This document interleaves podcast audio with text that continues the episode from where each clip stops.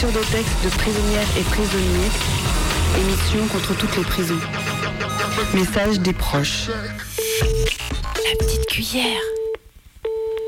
Salut, vous êtes sur Radio Canu 102.2 et c'est la petite cuillère, l'émission anticarcérale de Radio Canu. Euh, vous pouvez nous contacter. Du coup, on a une radio, euh, une émission où euh, on peut retransmettre vos messages, que ce soit pour vos proches, des coups de gueule, que ce soit de l'intérieur des tôles ou à l'extérieur des tôles, ou nous raconter ce qui se passe. Et pour ça, vous avez plusieurs moyens de le faire. Il y a notre mail, c'est lapetitecuillère.riseup.net la petite cuillère riseup.net ou alors vous pouvez nous écrire par voie postale à Atelier d'écriture 24 rue Sergent Blandan 69 001 Lyon. Atelier d'écriture 24 rue Sergent Blandan B-L-A-N-D-A-N 69 001 Lyon. Et il y a aussi notre répondeur sur lequel vous pouvez laisser des messages bah, du coup à toute heure du jour et de la nuit au 07 81 35 93 71. 07 81 35 93 71. Euh, voilà, donc aujourd'hui on va vous parler de quoi? On va vous parler du CRA de Saint-Exupéry, du coup c'est le CRA qui est euh, relié à la région lyonnaise.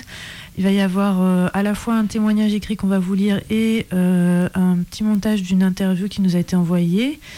Ensuite, on va vous faire quelques brèves, puis on va vous parler d'une mort suspecte à Réau. On va vous mettre un peu de musique. On va vous parler de, de trans à Fleury-Mérogis. On va vous parler des violences de surveillants. Et peut-être, si on a le temps, on vous parlera encore d'une petite chose, mais ça, c'est pas sûr. On verra bien sur le moment. Et bah du coup, on commence avec la retranscription du témoignage de Yanis qui est détenu ou était détenu au CRA Saint-Exupéry, on ne sait pas. C'est une retranscription euh, audio. Enfin, du coup qu'on va vous lire, mais à la base c'est de l'audio.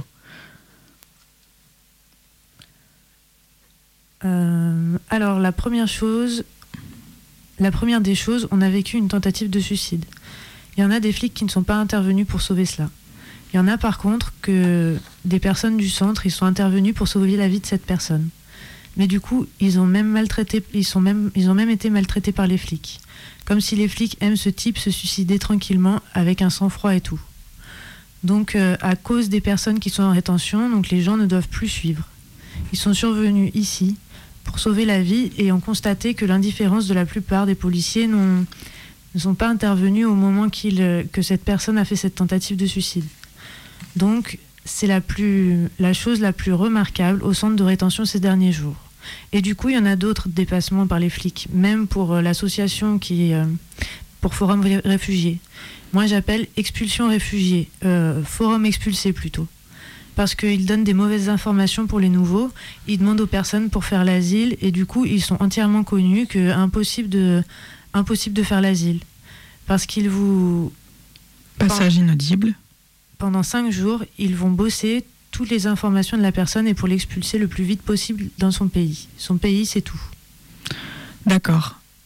Et est-ce que tu veux parler de comment ça se passe au sein du centre de rétention depuis que tu es arrivé? Donc euh, les situations et les circonstances sont entièrement défavorables. Il y en a un dépassement par les policiers, il y en a la maltraitance, il y a l'insultation. Ils ont insulté toutes les personnes. Ici, il y a les bagarres. Donc euh, partout, ils ont créé une atmosphère de stress, de stress pour faire bagarrer tout le monde. Je sais pas ça, euh, qu'est-ce que c'est? C'est pour, pour faire des drames ici ou pour... je sais pas pourquoi ils font comme ça. Mais l'essentiel, ils sont vraiment mal polis avec les gens du centre. C'est quoi malpoli? Malpoli, c'est une grande grossièreté.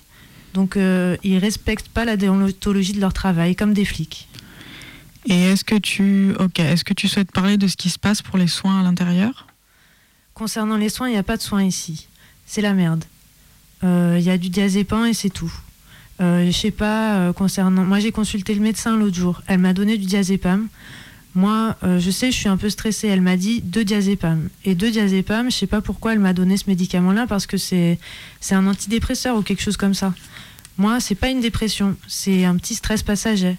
Mais c'est mais je savais pas pourquoi elle m'a donné ce médicament-là. Mais du coup, il y a eu un, euh, un grand, une grande. C'est la majorité qui prend ces médicaments-là. C'est, c'est parce que c'est exprès qu'ils font ça, ou je sais pas.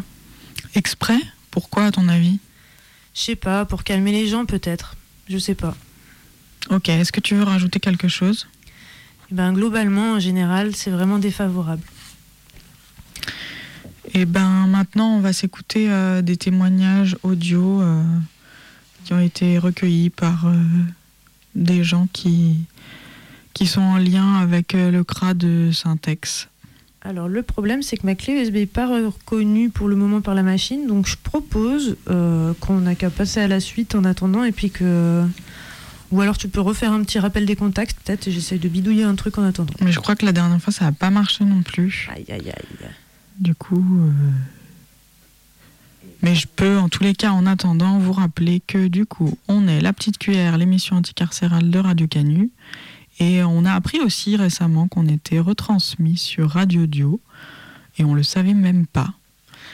Euh, donc vous pouvez nous écrire à la petite cuillère riseup.net, la petite cuillère riseup.net ou alors nous écrire à atelier d'écriture 24 rue Sergent Blandan 69 001 Lyon atelier d'écriture 24 rue Sergent Blandan 69 001 à Lyon, ou alors sur notre répondeur au 07 81 35 93 71.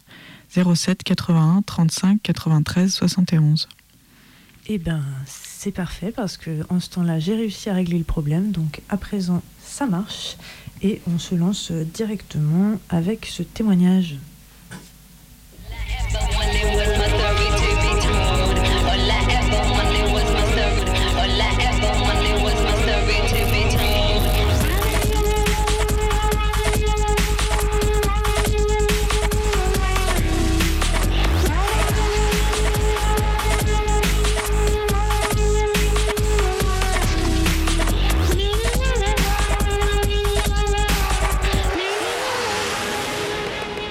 Arrivé ici, j'ai trouvé c'est dégueulasse ici. Les chambres sont dégueulasses. T'as vu, même, euh, même les trucs à manger, même la bouffe. À chaque fois, je mange. Après manger, je viens défoncer. T'as vu, ça veut dire qu'il y a euh, des trucs dans la bouffe, comme des médicaments. Les médias, l'infirmerie, si tu demandes n'importe quel cachet, ils donnent direct, sans ordonnance, sans, sans rien, t'as vu. Il y a comme il y a des médicaments comme l'Ereka, comme le Diazi, comme euh, Seresta, Valium, comment ça s'appelle euh, Il y a un autre plus fort, j'ai oublié son nom. Il y avait même la police, il n'est pas bien avec nous. Il laisse les gens qui fait bagarre après 20, 30 minutes, il vient, là met tout le monde garde à vue. C'est pas au début de la bagarre. Est-ce que tu as vu le médecin du centre, toi? Ouais, j'ai vu euh, euh, depuis trois jours parce que j'ai la grippe. Ici, ils donnent rien du tout. Ils donnent des médicaments périmés. Ça. Il y a des médicaments, j'ai vu la date, c'est depuis 2001, 2002. Même ils donnent, ils donnent pas grand chose. Vu, même s'il y a un mec là, c'est un Georgien, il est très, très, très malade chaque jour et il peut pas espérer bien plusieurs fois, c'est nous qui le sort de sa chambre, mais eux, ils donnent des médicaments comme ça, ils les laissent comme ça. Donc une fois, il est parti à l'hôpital pour voir s'il est bien, il n'est pas bien. Il y a des gens de prison, ils ont passé au prison un an, deux ans. Après, ils le laissent ici, t'as vu, trois mois, deux mois en plus, pour les démerder. Même s'il y a des gens, ils ont des papiers, ils ont des nationalités européennes, comme des Romans, comme des... Il y a des Portugais aussi, vous savez. Normalement, ils viennent pas ici. C'est pour des gens qui n'ont pas de papier, mais eux, ils l'amènent ici pour juste de merder. Comme ça, ils ne pensent pas à revenir ici en France. Même il y a un jour, il y a un policier civil, il m'a parlé de ça, il m'a dit, t'as vu, euh, avant, il m'a parlé de Romain. Et moi, j'ai vu que lui, il parle sur tout le monde. M'a dit, Romain, avant, on le laisse ici dans le centre pour, euh, pour trois, quatre jours. Après, on le laisse partir. Maintenant, on le laisse euh, même trois mois. Comme ça, lui, quand il sort, il ne pense pas à rester ici en France.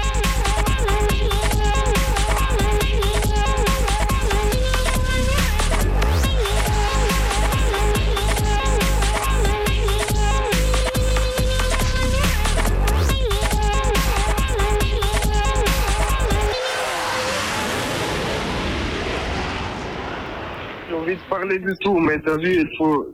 Je parle pas bien français, c'est toujours le problème. Je parlais surtout ici, sur le système ici, quand la police fait avec les gens, surtout. Non, ouais. Mais le système, c'est- clair, t'as vu. Pour nous, comme des chiens. Je sais pas comment, comme il fait le matin, t'as vu, on sort à, à 10 heures. Il faut que tout le monde il sort dehors. Après, on rentre à 14 heures. Après, eux, ils ferment la porte la nuit. À quelle heure? À 10 heures. T'as vu jusqu'à le lendemain. En plus, ils ferment les chambres là-bas. Ça veut dire que tu peux pas bouger, tu peux pas aspirer. Même les chambres, sont tout sales. Même la nuit, on peut pas, on peut pas aspirer. Même le chauffage, t'as vu que c'est très chaud. Mais le chauffage, encore, il marche. Tu manges juste le matin et la nuit, tu peux pas sortir de, la bouffe avec toi. Ça veut dire, t'as pas envie de manger là-bas, tu laisses pas. Juste, tu manges sur place ou tu, sors.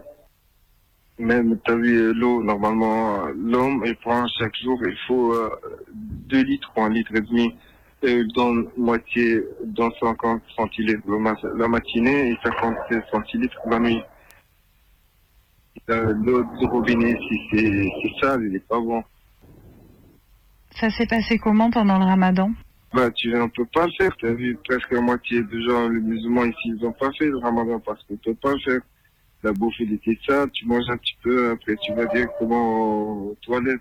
Euh, Moi, moi, personnellement, je, je mange que, période de ramadan, je mange que du yaourt, un petit gâteau et, et c'est tout. Hein.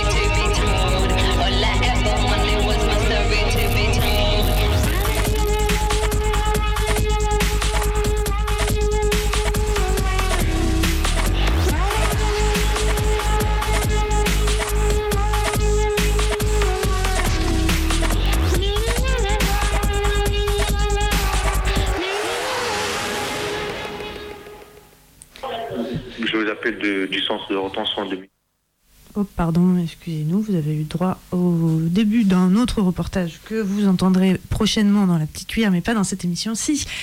Euh, nous sommes donc toujours sur Radio Canus en 2.2 et en rediffusion en différé sur Radio Dio 89.5, il me semble.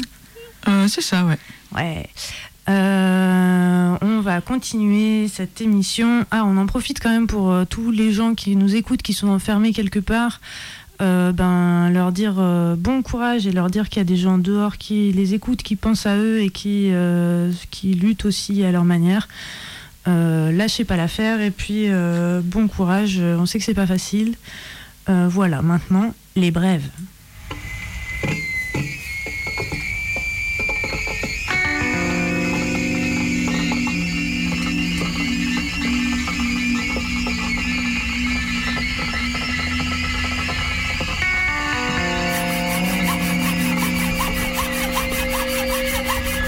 Force, nous faire croire que leurs murs sont infranchissables. Notre force, montrer que chaque jour, des personnes arrivent à les contourner, les franchir et détruire un petit peu. La Limaong, une rubrique sur toutes les évasions.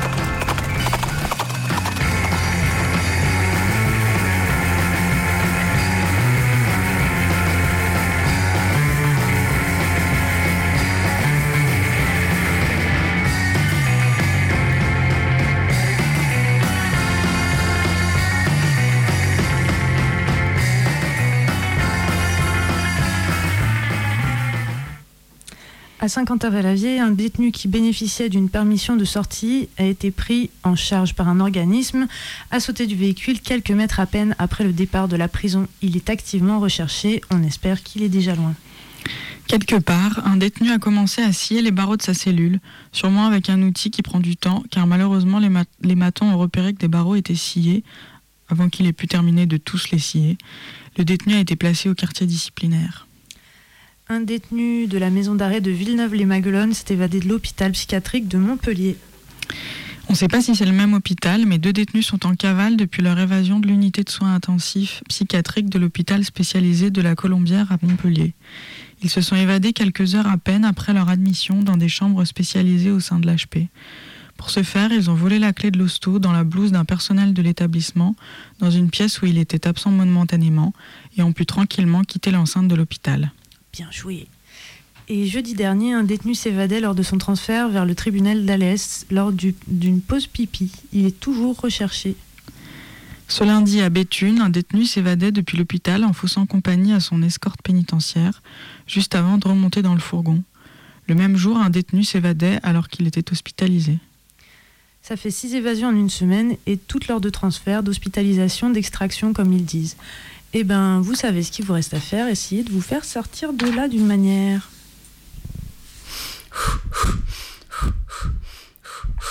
Le bruit qui court.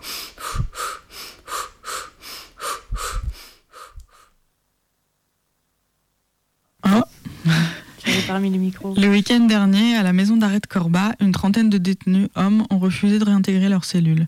Samedi après-midi, les Eris, les Robocop de la tôle, ont été réquisitionnés. Ils sont intervenus vers 17h30 pour ramener l'ordre dans la détention. Ils ont procédé au transfert d'un détenu vers un autre établissement et quatre autres ont été placés au quartier disciplinaire. Le dimanche a également été très compliqué lors des promenades et a nécessité une deuxième intervention des Eris. Si vous en savez plus sur ce qui s'est passé, contactez-nous parce que c'est les seules informations qu'on a. Euh, c'est tout pour nos petites brèves. Maintenant, on va passer à la partie suivante où on va vous parler d'une mort suspecte euh, dans la tôle de Rio. Vous savez, les morts suspectes, c'est euh, les morts qui sont souvent camouflées en suicide ou en autre chose, quand en général on se doute que c'est plutôt de la maltraitance de la part des matons ou de la part de l'administration pénitentiaire en général, on peut dire même. je vous lis ce qui nous a été envoyé. Mardi 26 mai 2019, M. Amara Fofana est mort à la maison centrale de Réau, dans la région parisienne. Aucun média n'a fait état de cette information. L'administration parle de suicide. L'émission de radio L'actualité des luttes sur Fréquence Paris Pluriel a reçu un témoignage alarmant d'un de ses compagnons de détention que nous portons à votre connaissance. Alors qu'un rapport de l'OIP vient juste de sortir dénonçant l'omerta qui entoure les violences des surveillants sur les détenus, cette mort intervenue dans des conditions pour les moins suspectes illustre une fois de plus cette terrible réalité. Fofana sortait d'une journée complètement normale. Comme d'habitude, le matin, il a été aux activités. L'après-midi, il a travaillé aux ateliers, il était de bonne humeur, et nous n'avons fait que rigoler, tout allait bien. Vers 16 heures, il est remonté du travail en cellule pour récupérer sa guitare parce qu'il prenait des cours de guitare. Et à son étage, il y a une surveillante, encore une nouvelle, une stagiaire qui, n'est absolument pas formée. Il se trouve qu'elle avait eu un problème dans un autre bâtiment parce qu'elle faisait trop chier les détenus. Elle n'était pas adaptée pour travailler en bâtiment. Et elle, elle s'en était fait virer. J'ai eu affaire à elle et c'est une grande malade. Au lieu de l'interdire de travailler avec des détenus, ils l'ont juste changé de bâtiment. C'est comme ça qu'elle a atterri au CDH2. Fofana lui a demandé de sortir pour aller à son cours de musique et elle a refusé, prétextant des choses à faire. Elle ne voulait pas se faire chier. Elle a ouvert la porte et il en a profité pour passer, pour partir, pour aller à son cours de musique. Elle n'était pas contente qu'il ne l'ait pas écoutée. Alors elle a fait un scandale. Après, il y a des surveillants qui disent qu'en passant, il l'aurait bousculé pour passer. Maintenant, les détenus présents disent que non. Connaissant bien Fofana, je peux dire que c'était un mec qui levait jamais la voix. Je l'ai jamais entendu ne serait-ce que dire un merde. Je l'ai jamais vu s'énerver et pourtant ça fait depuis longtemps que je suis ici avec lui. Tout le monde l'appréciait et c'est rare en prison. Il y a toujours des gens qui ont des affinités avec certains et pas d'autres. Mais lui, il était aimé par tout le monde. Il faisait que son travail, il aidait les gens quand il le pouvait. Donc la surveillante a fait un appel alarme. L'appel alarme, c'est quand il y a une agression sur un surveillant. Dans l'appel, elle dit Cette personne m'a agressé pour passer. Au final, elle a reconnu qu'il avait juste bouclé, mais sur le coup, elle a parlé d'agression. Les surveillants sont arrivés. Ils ont attrapé Fofana en bas du bâtiment. Il avait descendu les escaliers pour aller à son cours de musique et sans chercher à comprendre, ils l'ont étranglé et balayé. Ils l'ont amené dans la salle d'activité, là où il n'y a pas de caméra, et on ne sait pas ce qu'ils lui ont fait. Ils l'ont sûrement tapé parce que quand il est ressorti, on a vu qu'il n'arrivait même plus à marcher. Les surveillants ont dû, ont dû le porter pour l'emmener jusqu'au mitard, et dix minutes après son arrivée au quartier disciplinaire, il se serait suicidé. Il se serait mis la corde autour du cou avec un drap. Il l'aurait attaché à la grille qu'il y a dans les cellules. Dans ces cellules, il n'y a rien. Un lit et un lavabo, et il se serait pendu là. Ils ont essayé de nous faire décommuniquer parce qu'en détention, on était un peu chaud. Ils nous ont dit que Fofana aurait dit juste avant d'être jeté au mitard Si vous me laissez là, je me suicide. Il n'y a pas eu de mesure particulière de prise. Nous, on sait que ça. On sait que ça. On sait que c'est un mec qui avait une famille, qui avait des enfants, qui avait des parloirs, qui était suivi par sa famille. C'était pas un mec isolé. Sa mère venait très souvent le voir. Il lui restait plus beaucoup sur sa peine. Il allait sortir bientôt. Il y a pas longtemps, ils lui ont refusé une permission et il devait repasser dans un mois. Mais il était plutôt confiant et il disait que c'était pas grave, que la prochaine fois ce serait sûrement accepté. De ce qu'on sait, nous les détenus, c'est qu'il n'était pas du tout dans une spirale négative. Voilà ce que nous on sait à notre niveau. Un détenu de Réau. Alors, euh, cette mort suspecte là, ce qui est de assez, ben, elle est assez typique finalement parce que du coup, il y a des, ben là, la chance c'est qu'il y a aussi un témoignage qui a été euh, porté, mais sinon c'est exactement ce genre de cas où euh, souvent c'est des personnes qui, sur qui il reste pas longtemps euh, de temps de peine en tôle et qui sont retrouvés morts alors que plutôt ils sont suivis, ils ont de la famille, etc. etc. Euh, on souhaite bon courage aux personnes qui cherchent à établir la vérité là-dessus. On va s'écouter maintenant une petite musique.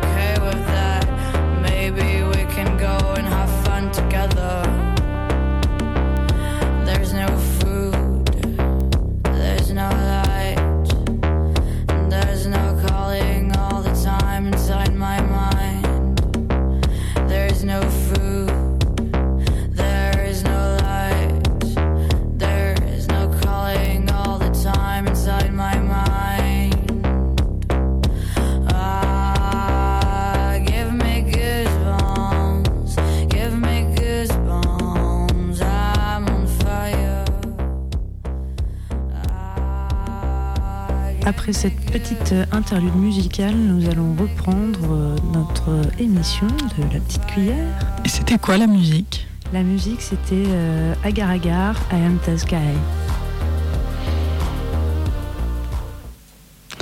Et bien maintenant, on va parler euh, de- du rapport de l'OIP qui vient de sortir sur euh, les violences euh, des surveillants sur les détenus. C'est un rapport qui fait 114 pages, donc euh, je vous avoue que je ne l'ai pas lu. Euh, en plus, il est sorti il n'y a pas longtemps du tout, et c'est quand même un peu intense. Mais il y a quand même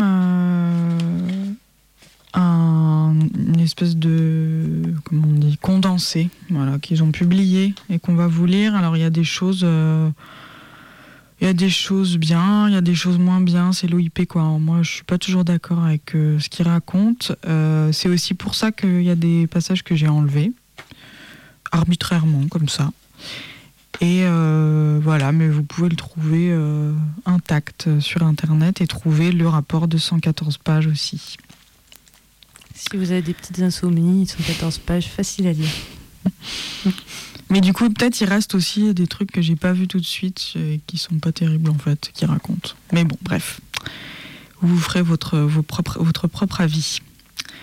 L'OIP est très régulièrement alertée par des personnes détenues de violences qu'elles auraient subies de la part de personnel pénitentiaire. Pourtant, rares sont celles qui parviennent à obtenir justice. Principale cause de l'impunité, l'omerta. Analyse d'une mécanique pernicieuse. Ce que je craignais le plus vient d'arriver. Les gardiens sont venus me tabasser, habillés en tenue d'intervention avec casque et bouclier. Ils sont entrés à cinq ou six dans ma cellule pour me jeter à terre, m'écrasant la tête au sol, le dos, les jambes, en me mettant des coups de poing dans les mains, les bras et la tête. Des allégations de violence comme celle-ci, l'OIP en reçoit très régulièrement. Ils sont sur le point de départ, ils sont le point de départ d'une enquête d'une ampleur inédite. Pendant plus d'un an, l'OIP a collecté des documents, rencontré de nombreux acteurs, ex-détenus, surveillants, directeurs pénitentiaires, avocats, avocates, magistrats, magistrates, organes de contrôle. Au total, une centaine d'entretiens ont été menés, de nombreuses affaires analysées. Nous restituons une partie de ce travail dans ce numéro. C'est euh, le dedans dehors qui viennent de sortir, c'est là-dedans qu'il y a leur rapport. Et tentons d'esquisser au fil des articles les contours d'une réalité largement occultée sur laquelle il n'existe aucune étude officielle. Seules données que nous ayons pu réunir, en 2018, environ 250 saisines mettant en cause des personnels de surveillance ont été enregistrées par le défenseur des droits. Environ 62% d'entre elles concerneraient des violences. De son côté, l'OIP a été saisie 190 fois entre avril 2017 et avril 2019 par des personnes détenues se plaignant de telles violences. De maigres éléments qui nous disent au moins une chose, les violences commises par des agents pénitentiaires ne sont pas exceptionnelles.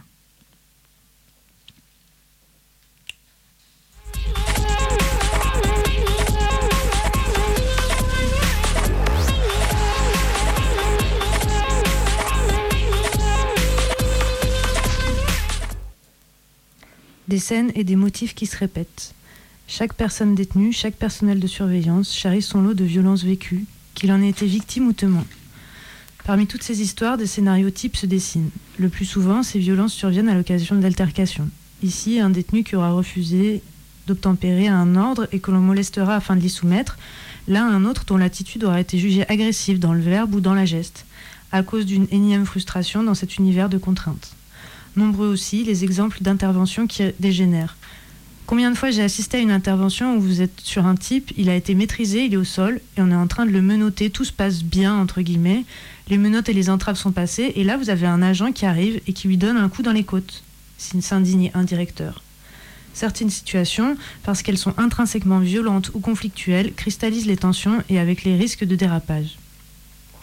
C'est notamment le cas des placements au quartier disciplinaire, des interventions des équipes régionales d'intervention et de sécurité ou encore des fouilles à nu, particulièrement dégradantes. Il n'est pas rare que les personnes détenues s'y opposent et y soient soumises par la force. Moi, je résistais toujours, donc ils appelaient de l'aide. Ils venaient à 7, 8, c'était des violences physiques. Ils t'attrapent, ils te tordent le bras, t'étranglent, te couchent par terre pour pouvoir te déshabiller de force, se souvient une personne sortie de prison. D'autres dénoncent les coups portés à ces occasions, parfois même des viols. Plus rare, il existe des établissements dans lesquels violence, brimade et humiliation font figure de mode de gestion de la détention. Généralement perpétrées par un petit groupe organisé de surveillants, ces exactions se produisent avec la complicité plus ou moins active des membres de la hiérarchie. En témoignent les affaires de Saint-Quentin-Falavier ou de Liancourt. Toutefois, si ces deux affaires ont éclaté publiquement, d'autres qui se produisent à l'ombre des murs y demeurent, passées sous silence, par l'omerta qui règne en prison.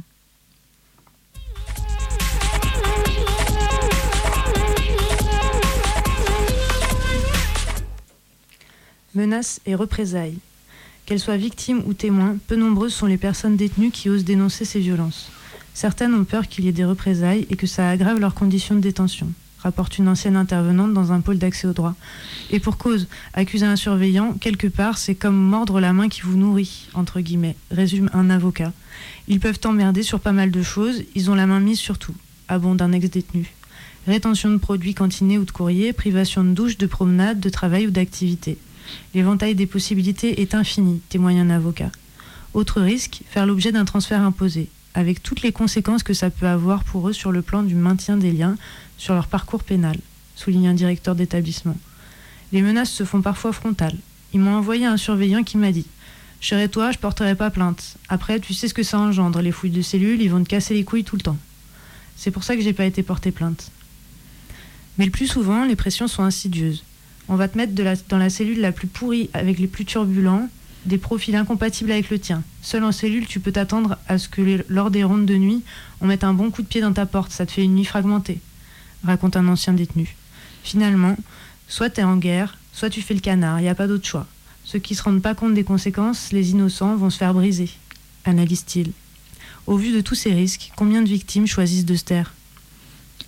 Parmi les techniques mentionnées par les, dé- les personnes détenues et par le personnel pénitentiaire rencontré dans le cadre de cette enquête, dénoncer l'agressé comme étant l'agresseur, engager des poursuites disciplinaires à son encontre, voire porter plainte contre lui, c'est comme pour les violences policières, commente une avocate. Le gars s'est fait tabasser, on lui colle une procédure pour outrage et rébellion. J'ai un cas où il y a eu un renversement total, appuie une autre. De victime, mon client est passé à hauteur. Le fonctionnaire qui a dérapé s'est en couvert en rédigeant un faux compte-rendu d'incident. Les témoignages faisant état des comptes rendus d'incidents falsifiés sont nombreux. Un surveillant décrit le procédé. C'est bon les gars, on se met autour d'une table, on va mettre les mêmes versions pour que tout colle et qu'on n'ait pas de soucis. Il y a une formule magique pour ça.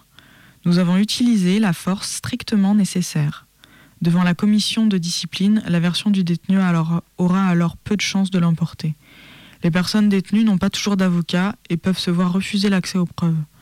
Des images de vidéosurveillance, par exemple. Surtout, ce tribunal interne est présidé par le directeur de l'établissement, ce qui pose un sérieux problème puisqu'il est le supérieur hiérarchique du surveillant impliqué dans l'affaire. Combien de personnes sont ainsi sanctionnées injustement et voient de ce fait leur réduction de peine s'envoler et leur durée d'emprisonnement s'allonger?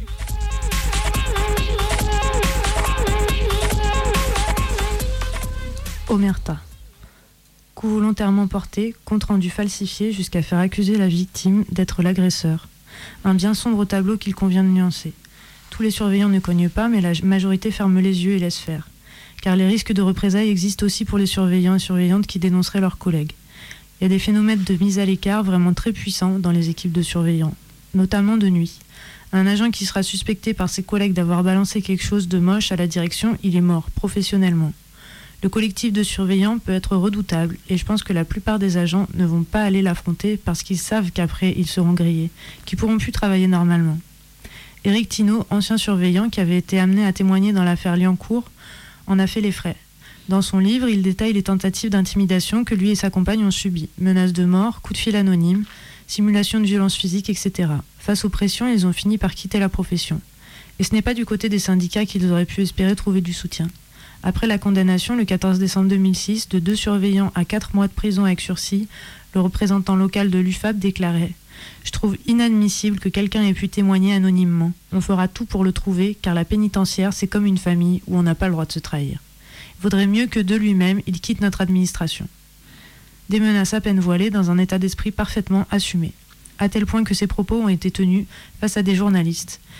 Eh bien, j'ai envie de dire qu'il démissionne et qu'il dénonce, car rester et se taire revient au même que de cogner.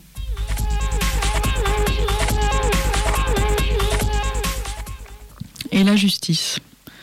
Alors si la direction ne signale pas les faits et que les éventuels témoins n'osent pas parler, Qu'espérer de la justice? Pour les personnes détenues, parvenir à rassembler les preuves et adresser une plainte au bureau du procureur relève en effet de la gageure.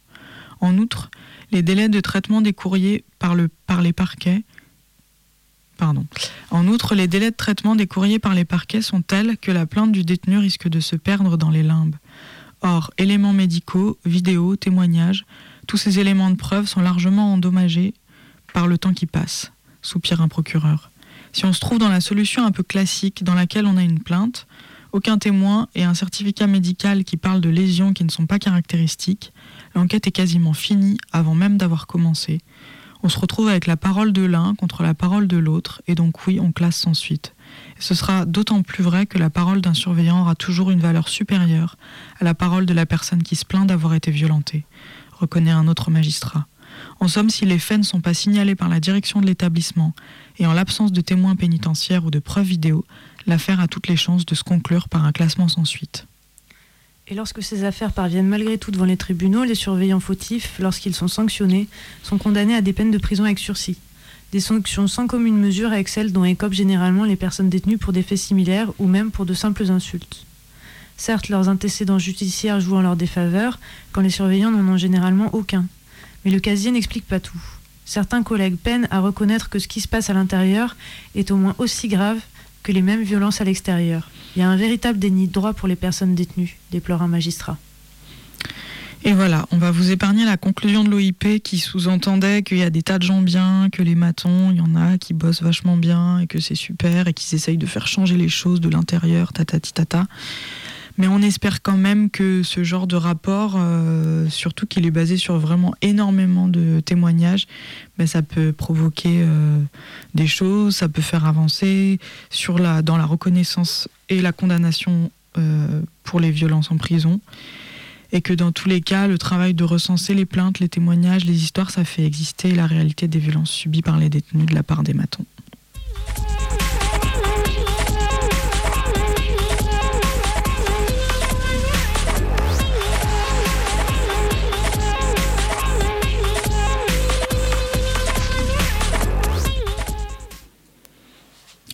On va vous lire un communiqué euh, où il y a beaucoup de signataires, donc on va pas tous les dire, mais euh, pour euh, les, il y a le Génépi, le PRP, et il y a aussi plein de collectifs LGBT et féministes. Il y en a vraiment, vraiment beaucoup.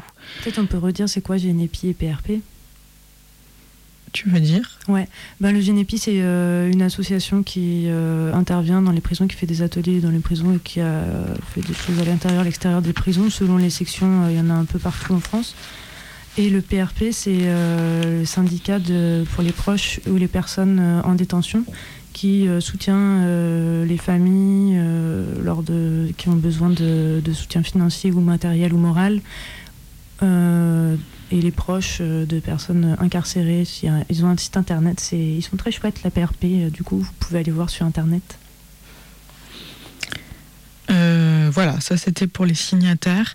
Euh, du coup, le communiqué s'appelle Femmes transgenres enfermées à Fleury-Mérogis, une situation inacceptable pour la fin de la transphobie pénitentiaire.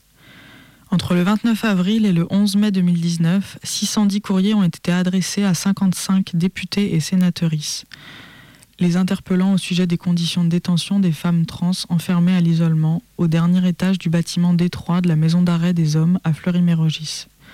Dans ces lettres, on se trouve une liste de cinq revendications formulées par ces détenus en décembre dernier. Celles-ci ont été communiquées à la direction de la prison dans une lettre signée par quatre associations des champs prison-justice et des luttes LGBT, envoyée le 22 janvier 2019, journée internationale de solidarité avec les prisonnières et prisonniers transgenres. Ces revendications recueillies durant un atelier avec elles sont les suivantes. Un accès hebdomadaire au sport encadré par un moniteur ou une monitrice professionnelle au même titre que les autres détenus. Un accès à une cour de promenade extérieure et non plus à une salle de taille réduite au plafond grillagé. L'accès au travail en atelier, possiblement en mixité, au même titre que les autres détenus. L'accès aux mêmes cours, formations et activités que les détenus hommes, possiblement en mixité. Un accès suffisant au téléphone et sans interruption mettant fin à leur communication. En France, l'incarcération dans un quartier homme ou femme se fait en théorie en fonction de la mention de genre à l'état civil. En pratique, les personnes sont souvent incarcérées sur la base des représentations sexistes et transphobes de l'administration pénitentiaire sur le genre. En ce qui concerne les femmes trans, cela se traduit par le fait qu'elles aient ou non fait une vaginoplastie. Dans les deux cas, cela signifie qu'en France, les femmes sont enfermées en prison d'hommes. Afin de régler tous les problèmes qu'elles soulèvent par le biais de cette liste de revendications, les prisonnières de la maison d'arrêt des hommes de Fleury-Mérogis demandent à ce que les femmes trans soient enfermées dans un quartier correspondant à leur genre. Au motif de leur sécurité, sans que leur avis sur la question ne soit interrogé bien sûr, on les enferme à l'isolement. Elles ne peuvent croiser aucun autre détenu. Elles n'ont donc pas accès à la cour de promenade, mais uniquement à une salle d'une quinzaine de mètres carrés dont le plafond est remplacé par des pégrillages. Elles n'ont pas accès au travail, au sport, aux cours, aux formations, aux activités, au même titre que les autres prisonniers. Leur accès au téléphone installé dans le couloir est lui aussi affecté. Ce traitement discriminant se conjugue avec le fait que les femmes transgenres en prison en France sont souvent des étrangères latino-américaines qui n'ont pas de proches pouvant les soutenir en France. Il rime aussi avec une difficulté d'accès accrue à un suivi médical adapté à des problématiques de santé spécifiques, notamment en matière de VIH et d'hépatite. La transphobie et le racisme généralisé, organisé notamment par les institutions, placent les femmes trans dans une situation particulièrement vulnérable. Il se situe dans la pénalisation du travail du sexe, via notamment la loi de pénalisation des clients, et dans l'illégalisation des étrangers et étrangères menant à leur déportation. Suite à la récente agression transphobe de Julia, quelques élus LREM, c'est La République en marche, ont, ont publiquement exprimé leur soutien et se sont montrés choqués. Paco Rupin a ainsi déclaré que le droit est du côté des citoyens, citoyennes qui veulent vivre librement leur identité. Ouais, ce qui est juste intéressant, c'est que lui, il a quand même dit le droit est du côté des citoyens qui veulent vivre librement leur identité. Ouais, c'est moi qui ai féminisé. Alors que là, on parle quand même euh, de LGBT, de, euh, trans, de transidentité, et qu'en général, bon, bah, quand on essaye de s'intéresser un peu à une question, pas juste pour se faire euh, de la pub, on, on féminise un minimum son truc, quoi. Il semble cynique de poser une telle affirmation quand le droit est l'outil qui permet le harcèlement des femmes trans par la police et la justice. L'outil qui permet de les précariser, de les isoler, de les enfermer, de mettre leur vie en danger de manière ciblée. Dans certaines prisons, comme à Caen, où les femmes transgenres ne sont pas à l'isolement, l'administration pénitentiaire travaille à se racheter une image. Le respect de leur prénom et l'accès à une cantine de produits féminins n'est pas suffisant et devrait aller de soi. Enfermées parmi les hommes au régime classique, elles demeurent dans un lieu ne correspondant pas à leur genre, dans une situation présentant des risques importants et créant une situation d'isolement de fait. Quant à la maison d'arrêt pour hommes de Fleury-Mérogis, la réponse à notre courrier adressé à la direction affirmait que ce sujet dépassait le cadre de Fleury-Mérogis.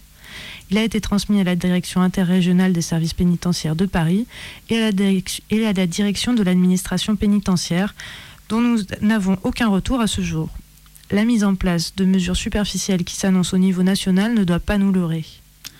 Nous nous devons donc de soutenir les luttes des personnes trans, des travailleuses du sexe et travailleurs du sexe, des étrangers et étrangères, ainsi que de refuser leur enfermement, synonyme de mort sociale, voire de mort réelle.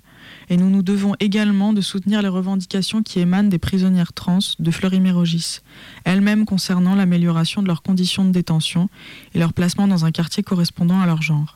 Elles ne doivent pas subir la torture blanche de l'isolement selon le qualificatif employé par la Cour nationale, la CNCDH, droit de l'homme, je suppose. Et la discrimination arbitraire qui leur est imposée par l'administration pénitentiaire. Le placement en détention classique chez les hommes n'est pas non plus suffisant. En novembre dernier, dans le cadre de la loi Programmation Justice, les 17 députés de la France Insoumise déposaient deux amendements au Code de procédure pénale allant dans ce sens. Les deux amendements ont été rejetés. S'il ne s'agit pas là d'une surprise, la transphobie infusant l'ensemble de nos institutions, il aurait été appréciable que les députés de la France Insoumise ne soient pas que deux à les voter. À quand un courage politique suffisant pour faire évoluer la législation et permettre que l'incarcération des femmes trans ne rime plus avec isolement et torture? Nous dénonçons la discrimination particulièrement alarmante que subissent les femmes trans incarcérées en France et appuyons les revendications des prisonnières trans de la maison d'arrêt des hommes de Fleury-Mérogis. Nous exigeons que l'administration pénitentiaire et les politiques les entendent et se mobilisent pour y accéder réellement sans les dévoyer. Voilà, du coup c'était un petit communiqué, vous pouvez euh, le retrouver euh, sur Internet. Euh, qui c'est qui l'avait écrit ce, ce communiqué? Il y a énormément, énormément de gens. Ouais, mais partout en France, je pense qu'il y a, je sais pas, euh, 30, 40 euh, collectifs. Et euh, ça me fait penser que c'est le mois des gay pride, des, pardon, des lesbiennes and gay pride, des marches des fiertés, on dit maintenant. Oui. Et que peut-être ça pourrait être, je sais pas, un mot d'ordre ou j'en sais rien. Bon. Ouais, un peu plus intéressant que l'homonationalisme ou des trucs comme ça. Peut-être qu'on pourrait faire un truc en solidarité, effectivement, Mm. avec euh, les personnes euh, trans et plus largement LGBT incarcérées euh, dans les prisons de France et d'ailleurs. Euh, si on s'écoutait une petite musique, qu'est-ce Ouais. qu'on en pense? C'est pas mal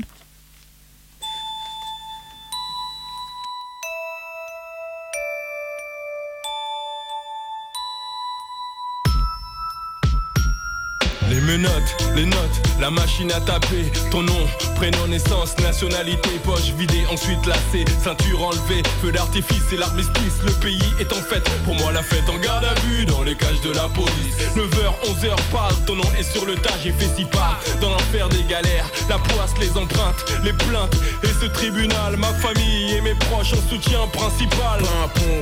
Les flics s'éclatent, roulent à fond Bon, mon avocat est clair. Mais le juge persévère, il est 20h, mon matricule 49 203, j'entre en cellule D128, la porte claque, mon cœur bat. Mon cousin 49 204 me parle de date, me mate, enchaîne soleil business et rate. Le trouble est dans ma tête. Et le maton Mon corps est enfermé, seule mon âme peut voguer. Barreaux, portes bloquées, ma vie est bloquée. Un œil dans l'œillet, j'entends le bruit des clés Les jours se répètent et le maton Mon corps est enfermé, seule mon âme peut voguer. Barreaux, portes bloquées, ma vie est bloquée. De derrière l'œillet, je rêve de m'évader. Le trouble est dans ma tête.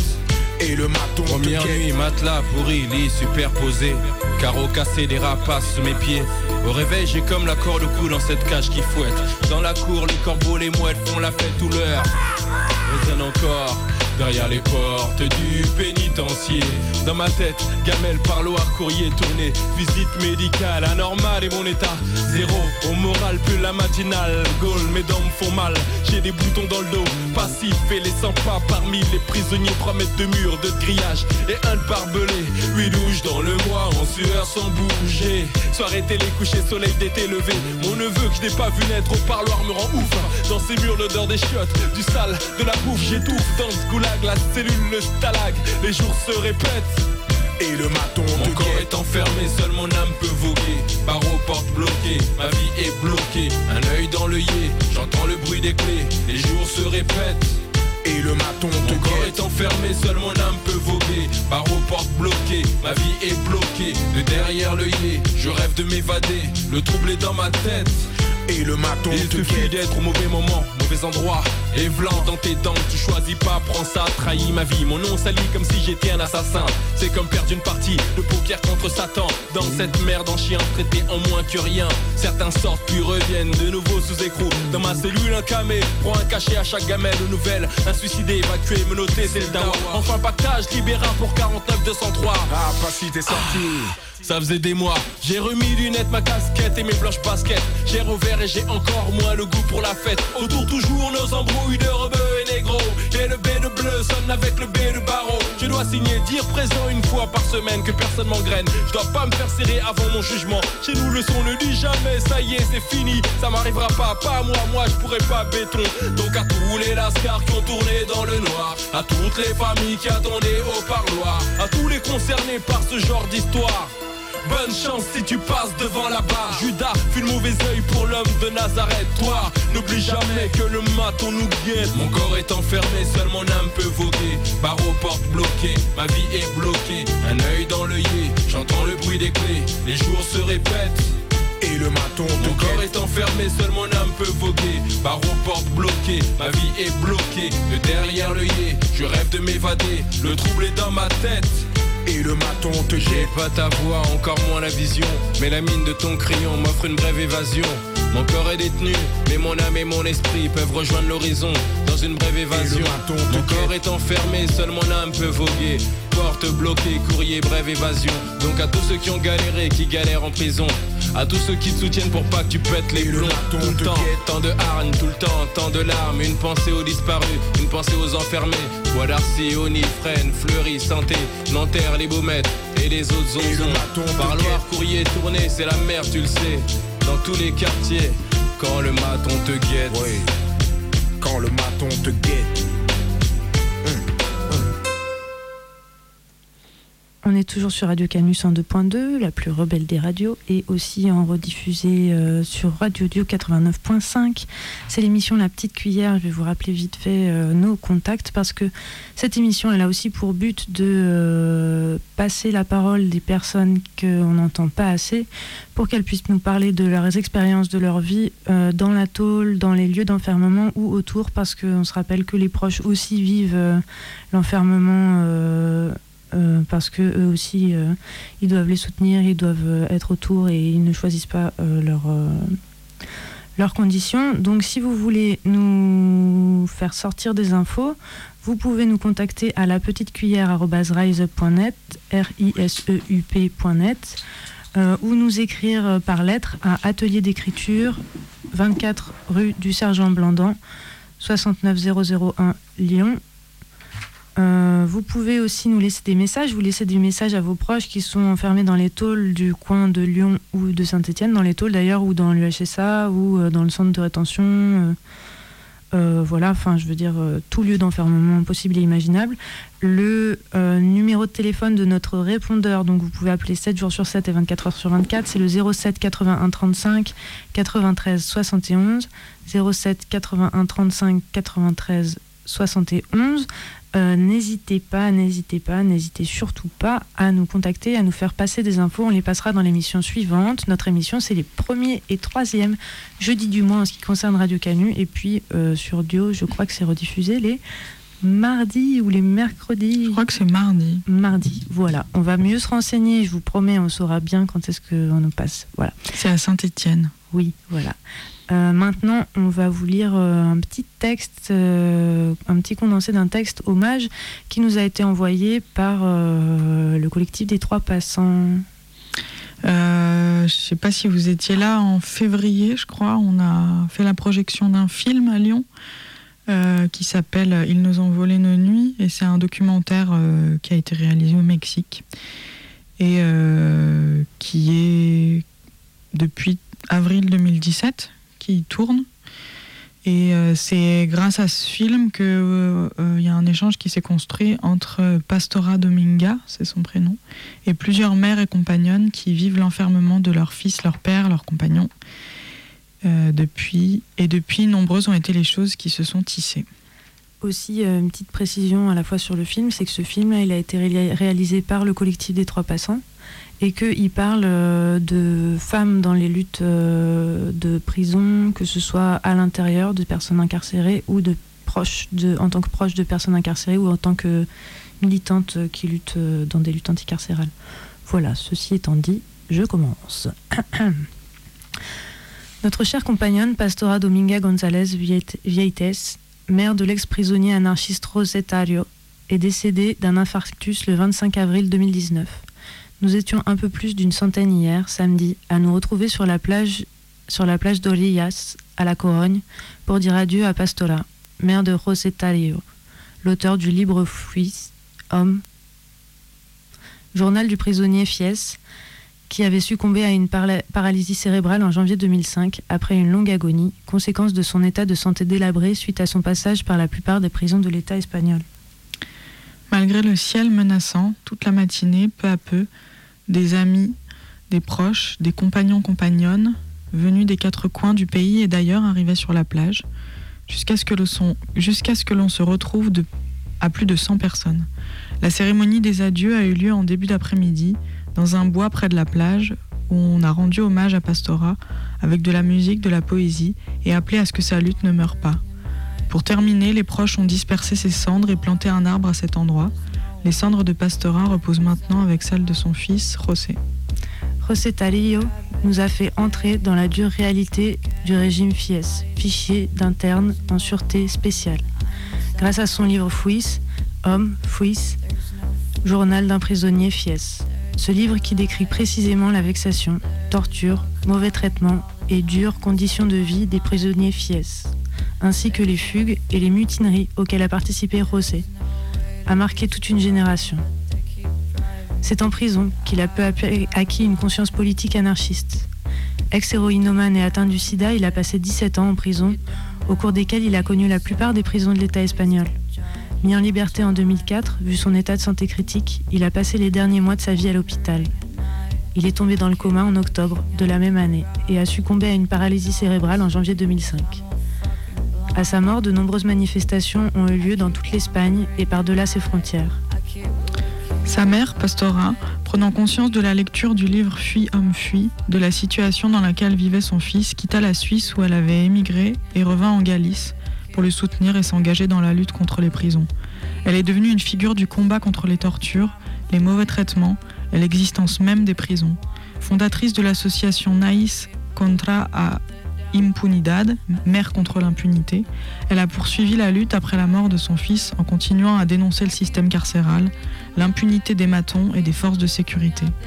Avec ses compagnonnes de Naïs contra a Impunidad, elle a fait l'objet de poursuites judiciaires pour avoir dénoncé la mort d'un jeune homme dans la caserne de la Guardia Civile d'Artejo. Les Naïs ont finalement été acquittés. Pastora a apporté de nombreux projets et en avait encore bien d'autres en tête. Elle a participé activement à l'Athénée libertaire Rosetario, à La Corogne, où elle a toujours réussi à organiser des cantines de soutien à la lutte anticarcérale. Elle avait aussi le projet de créer des cantines sociales pour que personne ne manque d'un repas, disait-elle à ses camarades de l'Athénée. Pastora participait aussi euh, aux familles face à la cruauté carcérale, au projet d'association de proches de prisonniers, prisonnières et victimes de répression au niveau national. Pastora avait aussi un autre projet qu'elle ne put mener à bien. Il s'agissait d'acheter un terrain, une maison, pour accueillir les ex-prisonniers et prisonnières sans famille, de façon à leur donner un foyer et leur faire travailler la terre, dans l'idée de leur permettre de gagner en puissance et à terme d'être capables d'accueillir les nouveaux et nouvelles ex-détenus arrivants. Alors euh, voilà pour, euh, euh, Pastora. On a aussi, elle, a, été à Toulouse quand il y avait eu la projection du film, du coup, Ils nous ont volé nos nuits. Elle, a, elle était là pour témoigner, pour discuter avec le public et tout ça. Et on a un enregistrement qu'on vous passera peut-être à un autre moment qui dure quand même un peu longtemps, puis c'est en espagnol, euh, traduit directement. Du coup, c'est un peu. euh, voilà. À écouter, c'est long, faut être. euh, faut qu'on fasse un beau montage, quoi, de ça. Et ça puis, faut- oui, ça peut-être ce sera l'occasion d'une émission d'été où on sera un Mhm. peu moins là et qu'on pourra vous passer plus facilement un montage d'une demi-heure, quoi. Comme ça, ça, ça ira mieux. Euh, ben, il est 20h59 à 21h carrément Pile. sur l'horloge de Radio Canu, pile poil. On dirait que nos petits compagnons de Dance Maniac sont pas là ce soir, ou alors ils sont bien cachés. En tout cas, nous, on va se laisser. euh, si vous avez du temps et que vous avez envie, il y a le bar de soutien à la caisse de solidarité à l'atelier des canulars 93 ou 91, je sais jamais, rue Montesquieu, dans le 7e, n'hésitez pas, il y aura des gens, de la bière, euh, de la rigolade.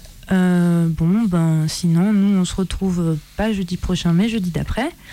Euh, en attendant, on souhaite euh, plein de force et plein de courage à toutes les personnes qui sont à l'intérieur, à toutes les personnes qui les soutiennent. Et on se laisse là-dessus finalement. Bah oui. Et voilà. Alors à dans 15 jours.